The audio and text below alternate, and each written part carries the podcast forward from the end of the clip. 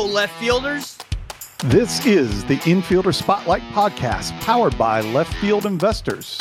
Our community is focused on networking and education to help people invest passively and think differently.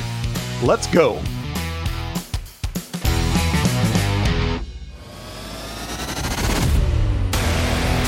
Welcome to the Infielder Spotlight episode, where one of our infielders shared their story with host Chad Ackerman.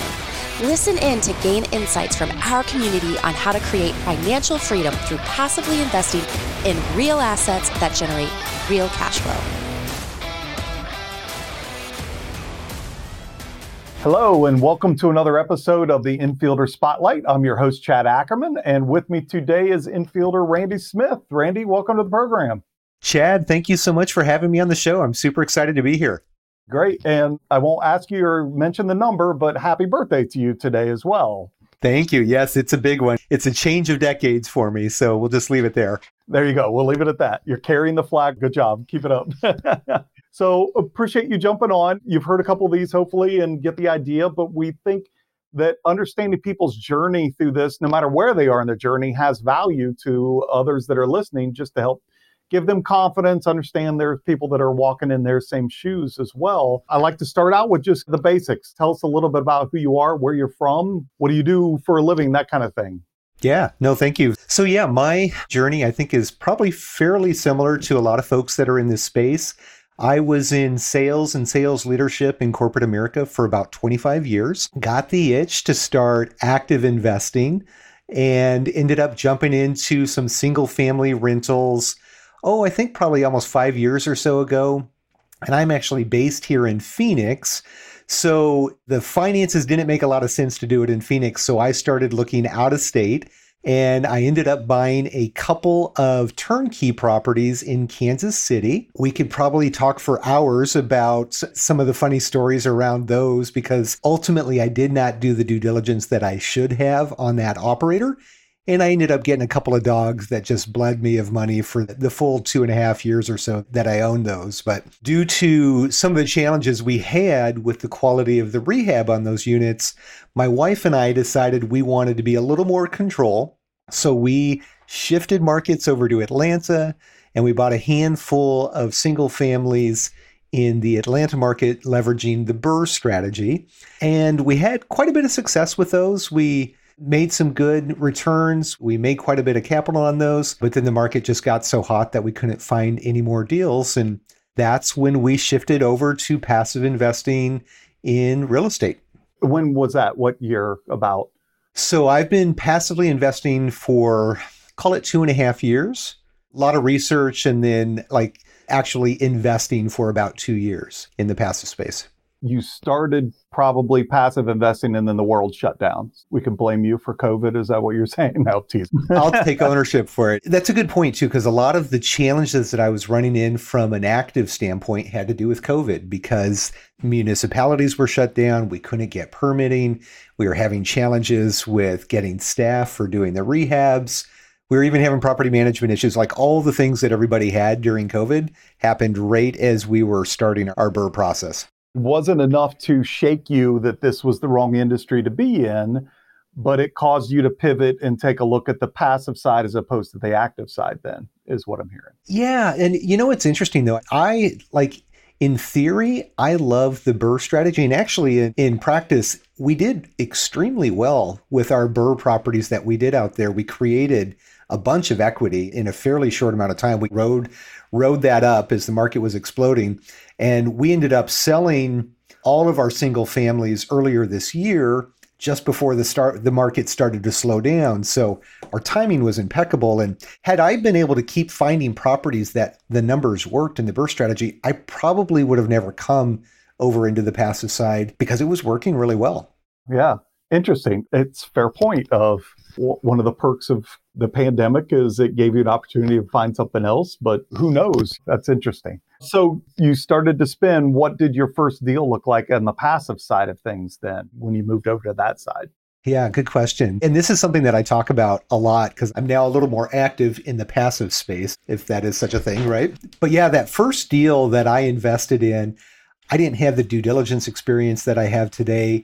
I did not have the education, obviously, that I had today. So, what I did is I actually zeroed in on a couple of very large organizations that had big brands that were known very well in the marketplace or in this industry. And I also at the time, I didn't even realize that this would be the benefit, but the ones that I invested with first were actually funds as well. So, with a couple of buckets, I invested in two deals pretty quickly within a couple of months. They were both funds. One was in mobile home, one was in multifamily. And I was able to get some really nice diversification across, I think, probably 20 different assets with two small investments for those first ones. And I went with those large brands because, for one, I like the large brands. I worked for large brands during my corporate America years. Trusted brands, I think, have a harder time failing. And I think it's also, you might not get like home runs on those investments if you go with the really big players but I feel like they're a lot more conservative and a lot safer than maybe some a couple of guys that you met up at a meetup that happen to be throwing together their first syndication like the a number one most important thing that we preach is the know and trust who you're spending money with. The larger brands have a lot more track record have a lot more safety net around them it seems. So yeah you may trade in some return value but your security value is going to go through the roof with a lot of those. So it's understandable. That's good. Interesting. So not only did you go on the active side with the investing out of state which is difficult to do to start out with you jumped into funds right out of the gate on the passive side too. So your risk tolerance seems to be, I don't know, high, low. I'm not sure where you place, but it, it, seems like you're definitely hitting some big hits right out of the gate as opposed to dipping your toe in the water. Yeah, I will just say that yes, I have a tendency to jump all in when I go. And as we get into the story, you'll hear that I did jump in very heavily in the passive space as well over the last couple of years. But again, I don't think it's any more risky putting our dollars with a well known syndicator that a long standing track record of success. I don't think it's any more risky than putting our dollars in the stock market. As we all know, I've saw 20 to 30% of my stock portfolio just disappear this year. And I don't think we have those same risks in the syndication space. I agree with it. I've said it before in the podcast. I'm wholehearted believer in that because I was a 401k liquidator and moved it all into this side of things. So I cashed out and took it and put it into this space so that I wouldn't have to watch those drops anymore like I did. And I've been happy with that decision so far. Not good. I say ask me in five years if I'm still happy with it or not. and I know like I'm not interviewing you, you're interviewing me, but I'm curious. I've been thinking about that as well as I think at some point it makes sense to exit the 401k space or even the IRA space, pay the penalty, and then put the dollars into syndications because the the negatives and the drawbacks and the some of the challenges you have with Ks or, or tax protected accounts, I think you can far exceed the benefits by moving those dollars in and taking advantage of all the benefits of syndication. So I haven't pulled the trigger on that yet though, but I am looking at that myself too. I tell people all the time, I think it's a very individual and specific to you decision by all means. It's what are your goals? What are you trying to get to? What are you trying to accomplish with all this space? And then timing well. And the planets came into alignment for me that I felt comfortable pulling the trigger on it. And I don't regret it to this point. Again, we'll let it run out. It was a couple years ago now that I started that. We'll let it run out. But so far, so good. I've been very happy with it, especially when I saw the stock market drop so much this past year. I didn't have any money out there in it. So I was, I felt good about it at that time. But a couple funds to start with. What happens from that point on in your journey then into the passive side? Yeah, so I had I started getting distributions. I started seeing communication from these operators. So my comfort level really started to increase with the syndication model itself. That first wire everybody does, I think is just I had all of my own fears that I had to overcome and then I got down to the bank and the lady behind the counter at the bank, she filled me up with all kinds of other fears as well. Oh my gosh, we need to call, we need to do this. I just I had 25,000 that an old lady wired and it went to the wrong place. Make sure, so you've got all of those fears going on. So after I overcame all of that and I started seeing dollars coming in and started to see the power of it, I started networking in my local community here in Phoenix and very quickly found that there's a handful of seasoned operators in my market that have really big resumes and portfolios and have been doing this for years. So I made that first investment with the local player, really to test the waters. And uh, once I started seeing returns and seeing the monthly communications, then I started investing pretty heavily in a couple of operators here in Phoenix as well. So, pretty short amount of time, I went from zero passive investments to 10 passive investments across four or five different operators in that first year. Hey, left fielders. This is Julian McClurkin from TribeVest. I recently had the pleasure of sitting down with Jim Pfeiffer for a masterclass. I learned so much from passive investing to real estate syndications to how you can diversify your portfolio with a tribe. I also learned how this form of passive investing was only available to the wealthy until recently. If I learned a lot, you will too. Go to leftfieldinvestors.com and check out the masterclass button at the top or look up TribeVest on YouTube. I'll see you there. Do you love coffee? Have you ever wanted to invest directly in the coffee industry? You can invest now in the number one largest coffee producer in the country of Colombia, the Green Coffee Company. Headquartered in the U.S., they are now Colombia's largest coffee producer and have opened their $100 million Series C funding round to accredited investors. The Green Coffee Company has over 7 million coffee trees and is on track for a 2026 sale or IPO, projecting an 11x ROI for investors. Discounts are available for early funding, but there's limited capacity available. To invest, visit legacy group.co and click the current offerings tab. That's the current offerings tab at legacy group.co. I was going to ask if you had done the passive investing in Phoenix, just knowing how hot of a market that's been for multifamily for so long now. Whereas you couldn't find the numbers really in the active side here in your own backyard seems to be one of the best places to do the passive side. So, how different that feel is from what you were doing in the active world before, too. But interesting. Yeah, it was pretty amazing. I had my first syndication deal locally go full cycle earlier this summer after just 14 months. So, definitely not the norm and not the expectation, or nobody would ever project that we would see those continue. But at the same time, I was looking at my stock holdings that had dropped by almost 30%. I had almost doubled my money in 14 months with that first syndication. So at that point, I'm just like, oh my gosh, I'm putting everything I can in this space. I invested pretty heavily then. Yeah. We'll hold a whole nother podcast talking about liquidating 401ks another time then. yeah, yes, soon to come. That's yeah. Good.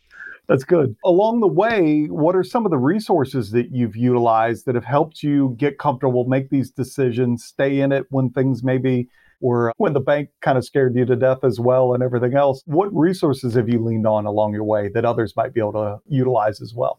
Yeah, so I think the first one that always comes to mind is just podcast. I mentioned I was in sales leadership for a lot of years. And with that, I had a ton of windshield time, we would call it. And for probably five years before I ever started investing in real estate, I was doing Podcast University with Bigger Pockets and the real estate radio guys. Of course, I love left field investors. And literally, I've got probably 10 hours a day of podcast I could listen to that are just really excellent content on any topic you can ever possibly imagine. Podcasts were one. I read a ton of books. I started attending meetups. I did join the infield as well. I'm on that for not only the community, but the great access to the deals that you get in there as well. And yeah, I just I jumped all in. And I don't think there's a question I've run into that I couldn't turn and ask probably 10 people their advice on it, which just breeds comfort and confidence. Yeah. That's huge. It's we say it often that more than likely you can't go to a neighbor or a relative to talk about this. So the fact you found a community, ours or any others, I think is so valuable just to be able to pressure test. And even though you may all fail together, but at least there's some comfort in knowing that you, the only one that's looking at that deal and thinks it looks good right now anyway. So there's some comfort in all that for sure. Yeah, absolutely. Awesome. So what's next in the journey? Where are you, where have you been the past few months? Where are you headed with the, the future here as well? Yeah, thanks for asking. I had I mentioned this earlier and I've shared this on other podcasts, but in late May of this year, I actually ended up getting laid off from that corporate America job after being there for 10 years and got a great severance package. I had been playing on the sidelines thinking initially my first passive investment I did because I wanted to peek behind the curtains and see what this whole syndication thing was and see if it was something that I wanted to do myself. And what I found out pretty quickly was that these folks that are syndicating, that are successful syndicators, are working a ton of hours to get these business going. It is not like you're working two or three hours a week. It's people are working like one of the partners I work with. I will get emails from him at six in the morning and two o'clock in the morning. Like the guy is a machine. So initially I thought I don't have any desire to jump into that space at all. I was trying to move away from working crazy hours like that. But after getting laid off, I looked at my superpowers and what I had been doing. And essentially, I'm a networker and I'm a sales guy. And I'm one of those guys that kind of shouts it from the mountaintop when I am excited about something that I'm doing. So, because of that, I had a lot of friends and family that I had referred to other operators just because I was super excited about it. So, when I ended up having to take a look and see, do I go back and get another W 2 or do I try to get active in the space? I made the decision to get active in the space and not as a full time syndicator, but more just helping investor find investors find good deals. So that's what I'm doing today. I'm working with a couple of great operators and I help source and due diligence on deals. And we just connect investors with great deals. And I also launched a podcast. So now I'm trying to educate and really kind of mirror what you guys are doing. I think what you guys do is such an amazing service because it's not super easy to find this stuff at first. So the more we can do to educate, I think really helps the broader population because I feel like I was sold something that wasn't true with the 401k and with investing in the stock market that I wish I would have found 20 years earlier, quite frankly. Yeah, absolutely. No, I think that's great. I think you're spot on that the information gap is huge in this space. And I'm trying to teach it to my kids now that are teenagers to make a lot better choices down the road as they develop their own wealth and so forth. That at least they'll hopefully be a little more eyes wide open towards all their options as opposed to it seems like we're all steered in one direction based on what we were told growing up. And it's just not a lot of people that have this information to share it anyway. But so I think that's great. So you've been heavy into this now for a little bit and so forth. What are some maybe lessons learned or advice that you could give to those that are listening that maybe are a couple steps behind you and so forth that you've picked up along your way? Yeah, so I think the first one, like the very first investment that I made, as I mentioned, I was just betting on the brand. I didn't really know the details. I didn't know if I was a cash flow or a growth investor, if I was looking for, I just knew that I wanted to invest in something else and I wanted it to be in real estate. So I think the first and most important thing is for people to understand if they are a growth investor or a cash flow investor. And as a high W 2 income earner, most folks should probably be focused on growth because they don't need the monthly cash flow. But as you start to shift or want to shift away from your W 2 or decrease your dependence on your W 2, you need to shift over to more cash flow focused investments, which I didn't know any of that when I first started. So if you do, then you can really structure your portfolio in a much more beneficial way to match your ultimate needs, right? So I think that's probably first and foremost. Secondly, I would say diversification is important. The biggest operators out there have home runs that just blow it out of the water and they're unbelievable returns that you would never expect to get again. But they also have some dogs as well that might not perform as well. So if you've got a hundred grand in cash or sitting in a self-directed account, I would suggest putting that across four different deals versus one big deal because you're diversifying across operators, asset classes, and geographies are and essentially deals as well. So not even just put 100 grand with one operator, put 100 grand across four deals with one operator at a minimum. So those are my two two big go-tos. Yep, I think along those lines, that's why I love like the TribeVest, the tribe investing model because you can spread your risk even further by taking that 100 grand. I don't know if I put 100, but taking some money, put it in a tribe. I put 30 into a deal. I got into a tribe. I got five deals out of that. I couldn't get five deals out of 30 grand on my own. So I think that's great advice. Good way to step in and get started in this space because I do think we get excited about it all. It's the shiny object syndrome. And I did the same thing that a lot of people do. The first place I bought into the first syndication had nothing to do with my goals that I was really trying to align to. It was a fun project. I'm still excited about it, but it just it's doing nothing to get me where I wanted to get to right now. It will eventually, but not today. But same thing. I just was not I was excited to be in the space, wasn't really sure what my goals were And so I just started investing money. Then I paused, took a breath, started really mapping out what I thought I wanted to do and realign what I was investing in at that point too. And it's changed again as my life has changed as things have happened. It needs to be fluid to some degree, but I'm planning in kind of five year tranches now, even though some will be done in 14 months. I want to think in five year tranches to at least set up, okay, I've got equities built for the next couple years that's great let me start doing some cash flows to even that out a little bit too i don't know it's everybody's got their own strategies they need to focus on but the more you understand what your strategy is the better decisions you'll make about what deals to get into you won't you won't go chase that shiny object of like oh wait car washes i've never done car wash let me go do a car wash yeah no doubt that's great Randy, this has been great. I think hit on everything and some great tidbits in here. I really appreciate you coming on.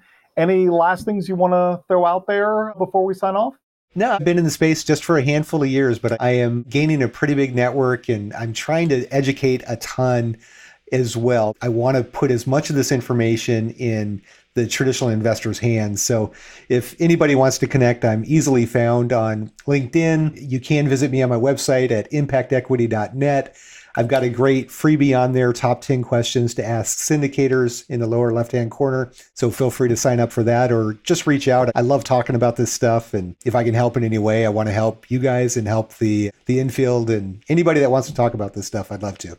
No, we really appreciate it. And uh, again, appreciate you coming on. We'll send you off to go enjoy the rest of your birthday now so you can have a good evening with that.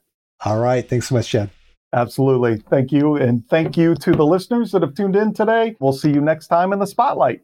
Hi, this is Zach Haptonstall, CEO and co-founder of Rise 48 Equity. At Rise 48, we partner with investors like you to purchase large apartment buildings that we renovate to increase the value and create a profit margin for our investors through monthly passive cash flow distributions and profits on sale. We're a vertically integrated company specializing in the Phoenix, Arizona and Dallas, Texas markets with over 200 plus full-time W-2 employees who are focused on making sure your investment is taken care of. To learn more about Rise 48 Equities multifamily investments, schedule a call with me at rise48equity.com backslash invest. Hello, left fielders. This is Jim Pfeiffer, one of the founders of Left Field Investors. Honestly, I can't believe how far we've come from our initial start with 12 members. We've grown and learned a lot. None of this would be possible without our amazing community members and partners. I want to personally thank you for being part of the left field community. I'm constantly amazed by the quality of people that join our group and their willingness to give back to the community and share their knowledge. From the most experienced investor to those who are brand new, we all learn from each other. That is the power of community. Thank you for supporting left field investors.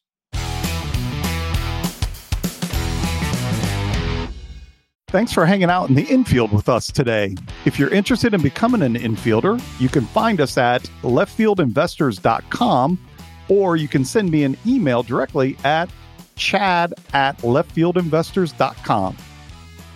Thank you for listening to the Passive Investing from Left Field podcast. If you enjoy the show, please go to Apple Podcast or wherever you listen to podcasts and rate and review the show. This show is for entertainment purposes only. Nothing said on the show should be considered financial advice. Before making any decisions, consult a professional.